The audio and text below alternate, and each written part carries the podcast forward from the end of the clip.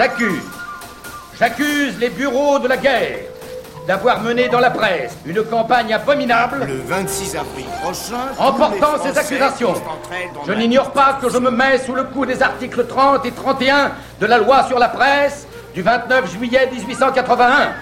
Et c'est volontairement que je m'expose.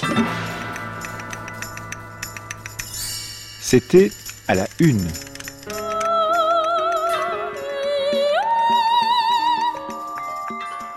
Journal Le Flambeau, 29 mai 1915. Les chiens sanitaires, par Colette.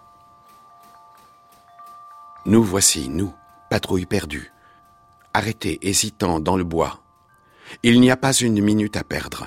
L'un de nous crayonne quelques mots sur une feuille de carnet et la confie à notre agent de liaison.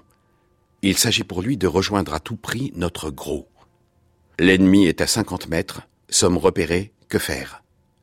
D'un bond, notre agent de liaison s'enfonce dans le taillis. Comme il court. Il porte un carapasson timbré de la Croix-Rouge. Il est gris de poils, fauve de prunelle, il montre des dents de loup et six doigts à ses pattes de derrière. Son nom? Turco, berger de l'abri. C'est pour lui et pour une demi-douzaine de chiens destinés aux armées françaises et britanniques que nous jouons à la guerre dans le parc de Saint-Cloud. Mais les chiens, eux, ne jouent pas. Ils travaillent. Ils ont la foi. Ils délirent de l'envie de servir. La patrouille attend, paresseuse, parmi les violettes et les seaux de Salomon. Une branche de merisier secoue sur nous ses pétales et son odeur de miel. Turco doit revenir, explique le chef de la patrouille, dresseur émérite de chiens de guerre. Il apportera une lettre, un colis de victuailles, un guide, un secours quelconque. Traversons la route, gagnons l'autre bosquet, il aura plus de peine, mais il nous trouvera. Le rossignol qui chante au plein jour se tait soudain à cause d'un patara, patara, patara sur les feuilles sèches.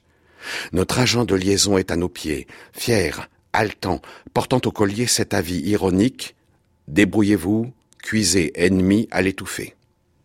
Au carrefour, un lieutenant d'infanterie garde à présent Turco au bout d'une courte laisse et baisse orgueilleusement les yeux sur lui.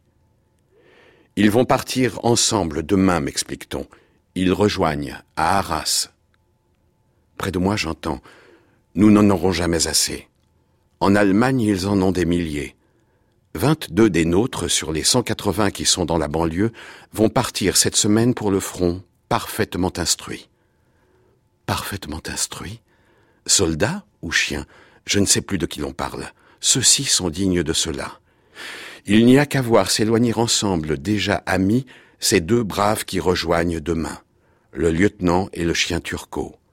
Drap bleu-gris et poils gris-bleu, silencieux, agiles, ils sont déjà couleur d'horizon, couleur de l'ombre azurée des haies, couleur de l'argile bleuâtre des tranchées.